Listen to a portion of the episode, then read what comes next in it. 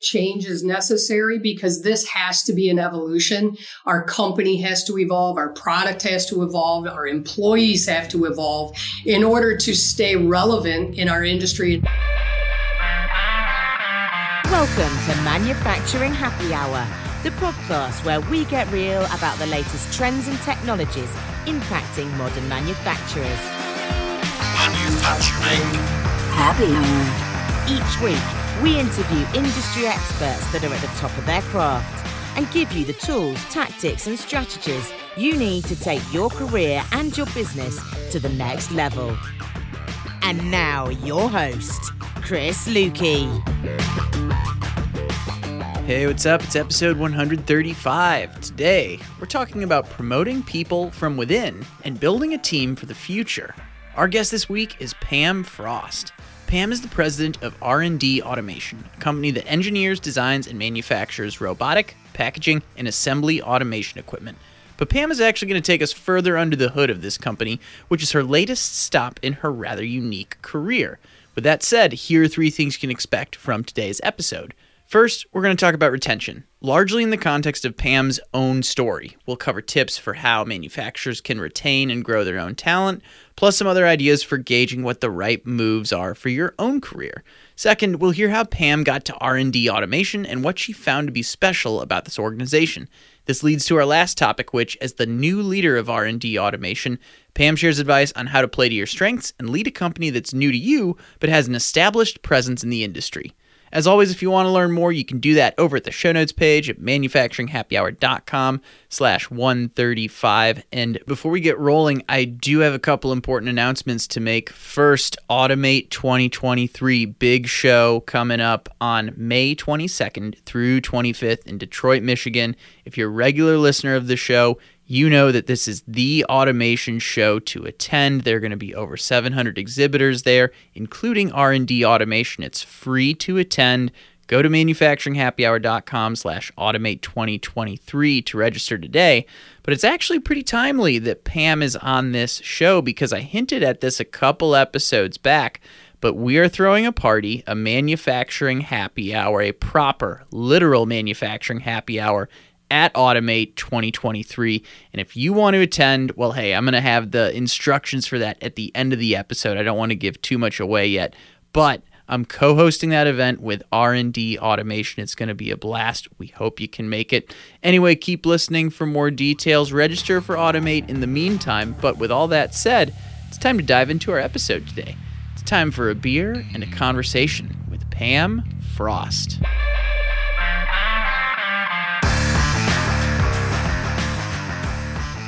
So, Pam, if we were having this conversation today over a beverage, where in the world would that be? You can pick anywhere you like. Paint the picture of, of what that place would look like. Well, first it would be outside. Uh, so we'd need to be somewhere where the weather was good, uh, preferably here in Florida in the wintertime or maybe even Michigan in the summer. But uh, I like to be outside, whether it's around a campfire or sitting on a lanai or on a patio, uh, drinking an IPA, and I would be in heaven. I love it. I could go for an IPA either at a campfire on a patio. Those all sound great. It's uh it's late spring here in the northern Midwest where you spent a lot of time, so you know it's not really spring yet up here. Right. We're uh, we're still fighting through the latest snowstorm, but uh, I like I like the vibe. And in true campfire storytelling fashion, we want to get to know you today. And and you know one of, one of the first questions when I look at your background, you spent around twenty years working at Pridgeon and Clay in the automotive industry. And I'd be curious, can you tell us about that experience and, and what made this particular company stand out to you? Sure. Um, so I'll lead you up to Pridgeon and Clay. Uh, I uh, worked my way through college. I, I worked a number of different jobs, um, and I was actually working in the steel industry and uh, over on the lakeshore in Michigan. And one of my steel salesmen uh, called on Pridgeon and Clay and knew that it was a great company. And, and he said, Hey, if you're looking for a long-term good company, uh, I would recommend that you apply for the position that's open at Pridgeon and Clay. So, uh, I did. Uh, they are also in the steel industry. So I actually was hired to be a steel buyer and, um, ended up spending the next 20 years of my career there working for a wonderful privately held company. It was owned by the Clay family and still is. Um, worked my way from being a buyer when I started to being the corporate director of supply chain when I left in 2016. Um, but just a fabulous company and a fabulous uh, ownership group to work for.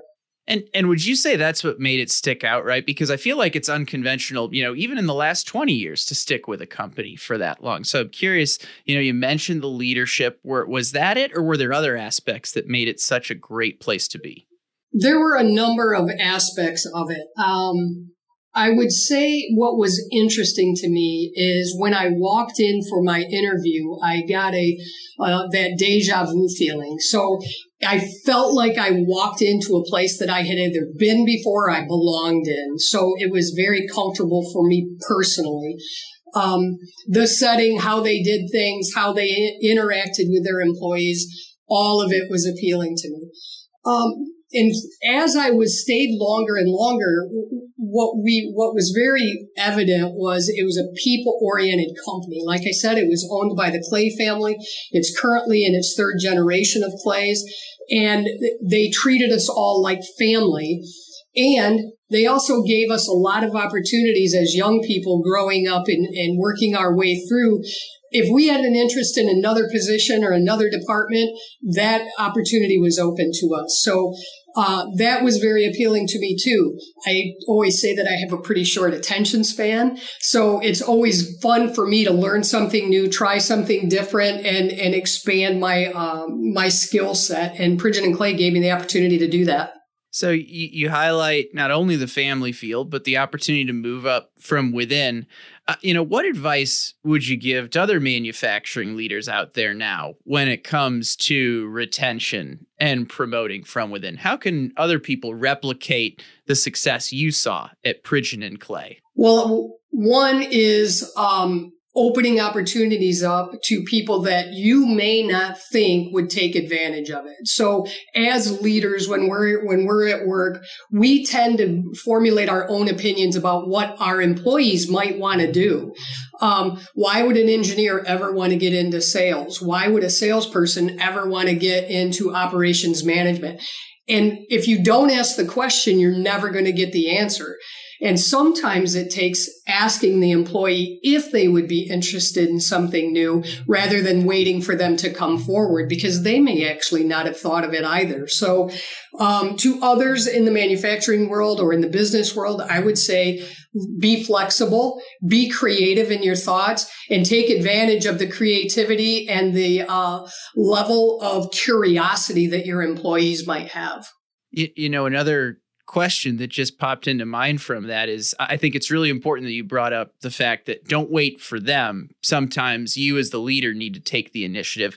When is when is that time right? Or when when do you sense like, oh, so and so is great in engineering, they might be great in sales. When is the right time to to have that conversation? Well, you know, we have our scheduled times that we meet with our, our uh, employees, and that's one on ones or during the review cycle.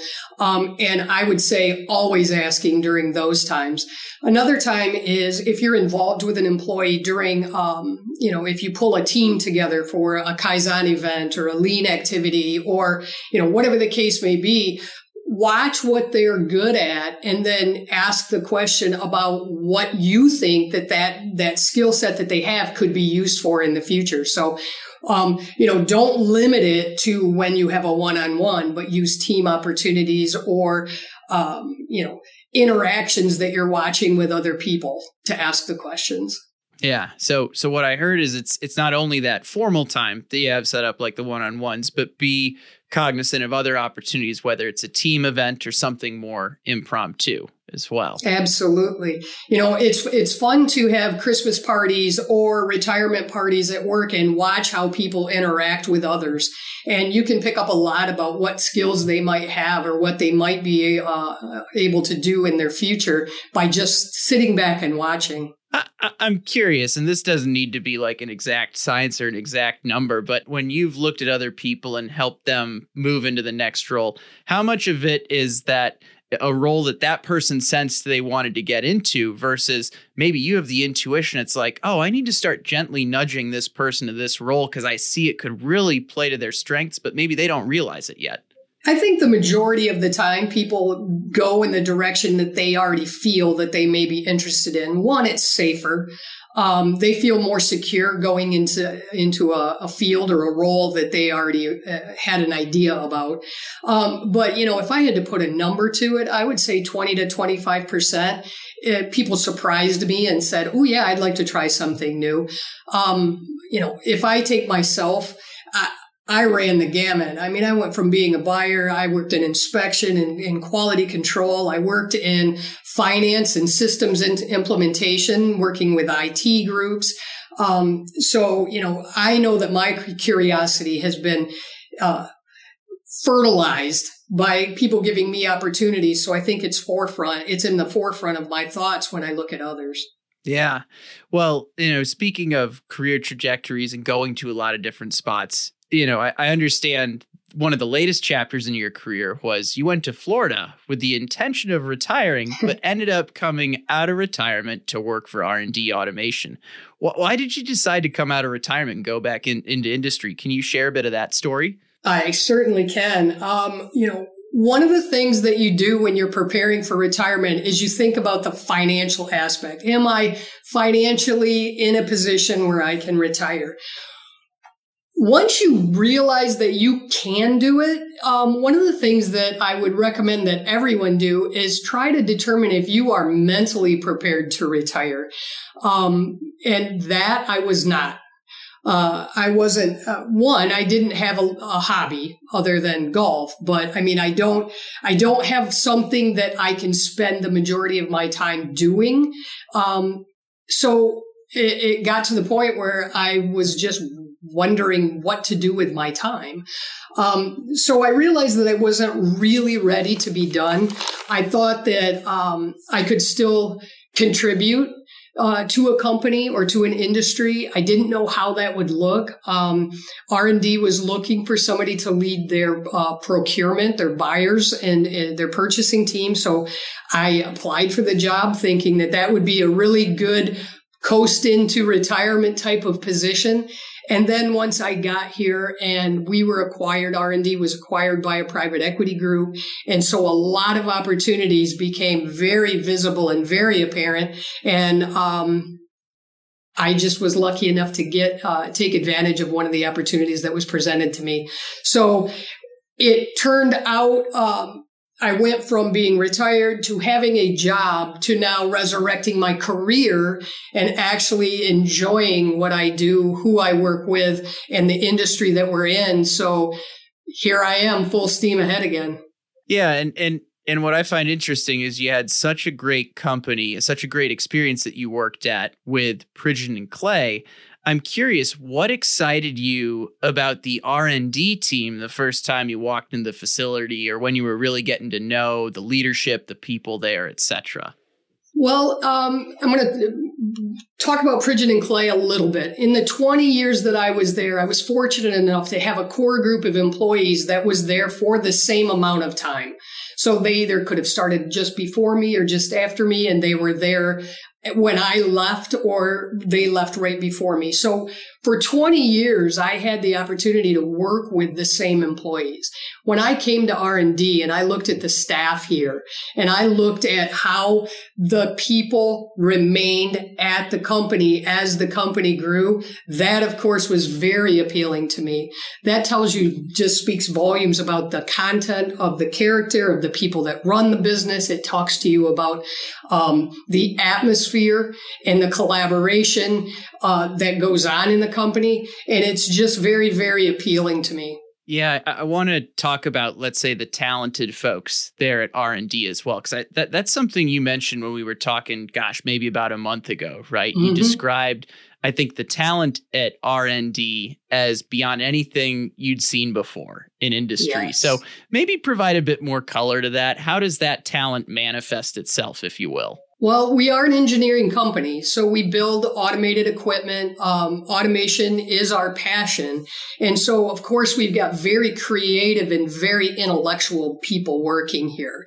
Um, they have a, very uh, a very solid continuous improvement mindset. So the customer comes and says, I have a problem or I, I need a solution for something. And the creativity starts kicking in with this group of people. And it's just fun to watch them work together to try to come up with a solution.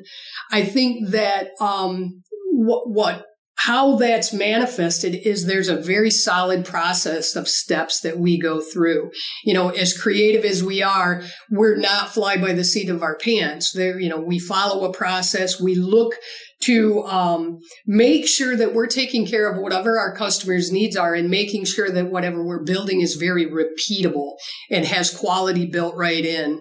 Um, they, the employees here respect each other. They respect the industry, the industry that we're in, and they really want the product to reflect what our personality is and to help our customers. So the customer will come back to us in the future with another opportunity it's really fun to watch the camaraderie within the within the group.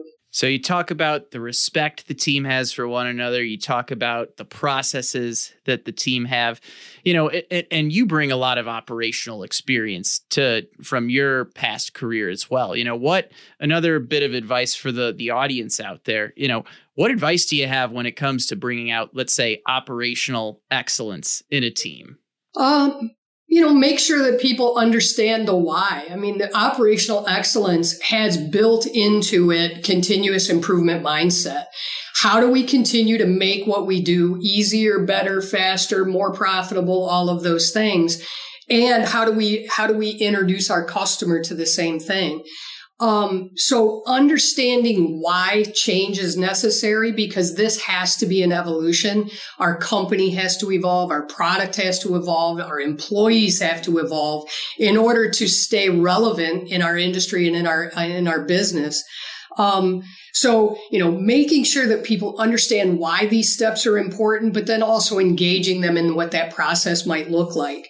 How do we make sure that our culture stays intact as we evolve into what we need to be to be successful tomorrow? Um, you know, how do we transition from selling a product to selling a solution? You know, that solution in itself can transition or evolve into something else because the solution yesterday won't be what the solution is tomorrow. So how do we make sure that we're building an environment that can get us to where we need to stay ahead of the group? Um, and it's important to celebrate, celebrate the past, celebrate today, and look forward to the future. There's there's a lot in that answer. I'm trying to figure out which which direction to go with the next question because um, you know, I'm, I'm curious to get some advice on how do you lead through change, right? And there were so many things you mm-hmm. mentioned that that had to do with change, right? Helping the people understand why change is necessary. That was one. How do you keep the culture intact when those changes are happening? And then even more specific, you know, transitioning from selling a product to selling a solution. So, you know, maybe I'll go back to that original broad question rather than focusing on one of those areas. How do you lead through change so that way all those things that you mentioned can happen, remain intact, mm-hmm. etc. Model the behavior, uh, keep an open mind, listen to your employees, um, listen to your customers, and listen to your suppliers. Um, you know, and we haven't even mentioned your ownership group. I mean, our ownership group has a vision of what we should look like. And we need to make sure that we're listening to them too. And then the leadership part is pulling all of those pieces to the puzzle together and making this mosaic that makes all of us happy and brings joy to us, but also pays the bills. Mm. I, uh, it's funny. I think uh, the best leaders that we've had on this show modeling the behavior is something I've probably only heard a few of them say it directly. Some have hinted at it, but um, I love that first that that first part of the answer and everything you shared. A lot around listening as well. You know, never you can never hear that too many times to understand that listening is one of the keys to make sure you're doing the right things. We'll be right back right after a word from our sponsor.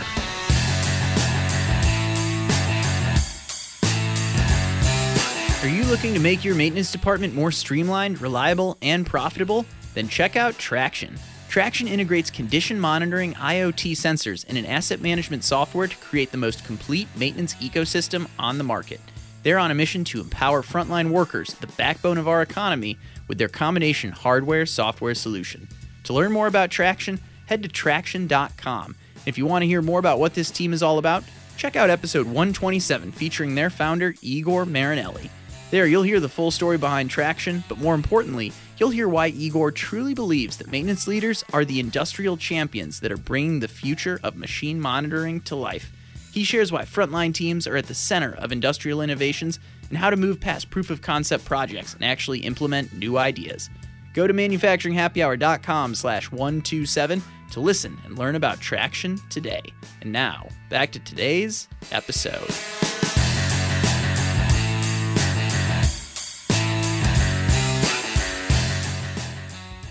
On the subject of change, every leader has their own style and strengths. There are clearly a lot of different changes going on at R&D right now and and and you're part of those changes. So what advice do you have for manufacturing leaders about leveraging their own style and strengths to guide a company into the future? Well, we um I'm going to say I I um I definitely try to use my ears and my mouth in the ratio that they were given to me. Two ears, one mouth. Listen at least twice as much as what you talk. And also, uh, key to that is making sure that we create a collaborative environment. Um, we've got some extremely intelligent people here. We've got people with really good ideas. And so painting the picture of where we need to go, whether it's from the ownership group or from my leadership, and this is, you know, I, this is what we want the vision to look like. How we get there is revolves around the team the team can have a say in the road or the path that we take to get there. I get to point out the destination. They get to help plan the trip. I like that. I, would love to put this in like the context of of R and D a little bit, right? Where we're talking about getting to the future, right? Mm-hmm. You know, we've talked a little bit about the strengths and the baseline of R and D when you came through the door. You know, can you share a bit about the story of where things have been really strong, and then some of the areas you've been building up to to provide, um, you know, a successful pathway for R and D in the future? Sure. Uh, one of the things that uh, I mean, R and D as an engineering company has been very successful and very, very good at building automated equipment for our customers. Okay, whether it's assembly or inspection or packaging or whatever the case may be. One of the things that we have realized is that we we're very fortunate with customers coming back to us. So if we would build it, they would come. And what we've realized as we try to grow and, and, and make this company bigger and integrate more with iAutomation, which is a sister company, or Panel Tech, which is a sister company, as we try to build out this model that we're trying to um, trying to envision and trying to create, we need to do more outside of just building equipment. So what other automation solutions can we provide? So rather than, as I said earlier, selling a machine, we're trying to sell solutions. We go into a customer uh, proactively, rather rather than waiting for them to come to us, go into these other customers that we feel like we can help, not just offer a machine solution, but offer robotic solutions or vision or panel building, uh, electrical panel building, which is one of our uh, sister company's core competency. Or, hey, our sister company is a distribution company, so they can sell you the products that you need to do your job. So, you know, as we as we open up that vision from just one product offering to many, and from one company by itself, standalone, into a family of companies, it's opening up a whole lot of opportunities for us. So uh, that that brings up another question. It's like how do you prioritize all the opportunities that might be there? And I think you have a really you can have a really unique perspective on this because the family of companies that R&D is a part of is pretty vast, right? Mm-hmm. There are a lot of areas you could have doubled down on. You really highlighted solution selling, mixing in visions, going beyond just like selling a machine to selling a solution. So, you know, what's how do you prioritize, hey, this is the the area where we're going to double down versus all the other ones that could be a good pick but maybe aren't the pick that you chose to go with? From an R&D perspective, so I'm not talking about sister companies right now. I'm just talking about R&D. Um, we are focused and we are prioritizing assembly, robotics, vision, those types of activities. And because that's what our core competency is. If we have a customer that also says, I need an electrical panel or I need component sales, I can shift their, their attention over to iAutomation or panel tech and put them in um, contact with the right people over there to help them with that. So it's not something that we have to do internally all on our own. We've got the resources outside of R&D that can help do that. And so we don't have to um, necessarily manage that extra auxiliary stuff. We have experts to do that. Within our own company, what we're trying to do is make sure that we're spending our time giving our customer the solution that they want. So our priority is what does the customer want? If the customer wants a robot, that's a priority. If they want a machine, that's the priority. If they want a vision system, that's the priority. If they want spare parts and service to come in and help them with a piece of equipment that they already have, that's the priority. And we've got the right team in place to support all of those R&D offerings. And and one thing that I that really stuck out in that answer was you prioritize your core competency, right? Mm-hmm. And you're in a mm-hmm. unique position to do that because you can stay within the wheelhouse of the things you're really good at and where other automation companies might need to go to like a partner per se, right? You can actually bring that to like a sister company that still falls within the overall umbrella of companies. So I, I think that's something that's really unique about what you're doing you know as as we get kind of towards the the end of our conversation i have to ask what excites you the most about the future and the trajectory of r&d automation that's a great question. Um, i'm excited about the collaboration that we are building between our companies and within. I mean i I really enjoy the people that I work with, and it's um, it's very it's it's fun and it's enlightening to watch light bulbs go off and creative ideas come out and, and solutions be put into place. I'm very fortunate that um, I've caught lightning in a bottle twice with two major companies that I've worked with, both Pridgeon and Clay in the past and with R&D right now, and the R&D sister companies also are going to fall into that. But uh, I feel very fortunate that I have been able to work with a core group of employees like this and that really, really keep each other going, have a good time. We enjoy each other's company. We collaborate together. We, we don't always agree, but we come up with a solution and it's just, it's, it's fun to be a part of an evolution. It, and, and I have to ask this because it, it sounds like I mean, you you no doubt you walked into a strong culture, right? People were already collaborating in a lot of ways, right? But how do you foster that collaboration, particularly as as the company grows, right? There are new companies that are a part of this now that people weren't collaborating before. And I'm I'm asking this perspective like from the perspective of any manufacturing leader out there that's probably like, how do I get my teammates working together, coming up with great ideas on their own, things like that. So how do you foster that collaborative environment? Well, I, I'm a big believer in there's no such thing as too much information. Um, you know, understanding why we're doing what we're doing and understanding the other players that are a part of it. So, you know, one of the, one of the struggles when you, um, are part of an organization that's involved in mergers and acquisitions is you're introducing new players or new cultures or new uh, industry into your umbrella. And what happens is people get fearful of that. They're, uh, you know, am I going to be protected? Is my culture in my company going to be protected? Are they going to pick this up and move it somewhere else? Uh, and so making sure that people understand what the goal is and why we're doing what we're doing is key to making sure that uh, people don't get frightened and just leave because they're they you know they don't understand the unknown. Um, and we i mean that's a that's something that a lot of companies struggle with because you know it's like if i tell you everything then that means i might tell you something that you don't want to hear. But if I don't tell you the good stuff and what might not be so positive, then you're going to, you're going to come up with your own conclusions and your own conclusions may not, maybe even worse than what I could tell you. So let's be honest. Let's be open. Let's be transparent.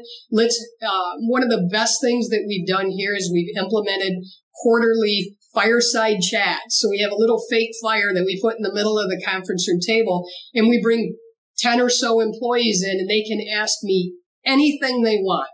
It can be about the business. It can be about me. It can be about anything. And it opens up the dialogue and they ask really good questions about what they don't know, what they think they know and they want clarification on, or what might be frightening, or what might be really exciting. Uh, and it's just been fantastic. And the questions have been phenomenal. I love really great tactical advice like the having that like literal like fake fire in the middle of the table i think that's a great i think it's a great way to get people to you know kind of roll up their sleeves loosen up a bit and, and just be open about it right? Because it it goes back to i mean uh, at least a big theme i've picked up is two-way communication right? A lot of listening and then when you're talking got to be transparent right? Share the positives share the challenges be open about all those things. So um i don't know you might need to give away like a free little fake fireplace with all your machines in the future. I think that's a that's a great idea that that I've. I got to give this. credit to our VP of Operations, Aaron Lane. He was the one that brought that into the first fireside chat, plugged it in, and he said, "Have fun, Pam," and he he left us to it. So I love it. Great ideas throughout this conversation. My last question I ask everyone this. We've covered a lot of ground in the past 30 minutes. Is there anything you wish I would have brought up or something you wish we would have talked about that just hasn't come up in the conversation yet? You know, one of the things that we always talked about at, at Pridgeon and Clay, and we try to do here too, is, you know, make sure that we have fun work doesn't have to be tedious. It, we can come to, together. We can enjoy each other's company. We, we can make fun, um, at the workplace. And I think that it, uh, it helps a lot. And, you know, there's nothing worse than dreading going to work. And if we can do anything to keep people from dreading it, then that's what, that's our main focus. We have to do that. It's too easy for people to go get another job right now. We need to maintain our culture and, uh, and, and make it so people feel like they're appreciated and they have a good time when they're here. Yep, adding adding that element of fun, I think, is the the cherry on top of everything you've talked about around the culture, the collaboration, all the evolution that's taken place. I'm excited to keep watching what you do at RND. I've known about that company personally for years, so it's cool seeing you continue to take that that company into the future. So, with that, Pam, I just want to thank you so much for taking the time to jump on today's show.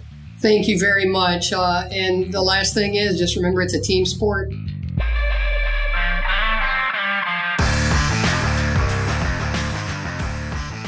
Hey, thank you everyone for listening and thank you to RND Automation for making today's episode possible. As always, if you want to learn more, head to the show notes page at manufacturinghappyhour.com slash 135. But most importantly, I told you, hey, if you listen through the episode, I'll tell you a little bit about the party that we're throwing at Automate 2023. That's right, it's a real life, literal manufacturing happy hour where you can grab drinks with other manufacturing leaders, chit chat, have a good time. Hey, that's going to be taking place very likely on Tuesday, May 23rd, looking at the evening time, 7 p.m. to 10 p.m. But if you want to access the location for that event and if you want to RSVP, go to manufacturinghappyhour.com slash RND. That's R as in Robert, N as in Nancy, D as in Drew. Manufacturinghappyhour.com slash RND. That'll take you to the event registration page so you can join us at Automate 2023 for some beverages after the show on Tuesday. Location, time, details, everything will be provided there. Check that out. And by the way, if you haven't registered for Automate 2023 yet, do that. The Association for Advancing Automation throws an incredible show. I was there last year recording a bunch of interviews. Can't wait to do that again this year. Go to manufacturinghappyhour.com slash automate 2023 to register for free today.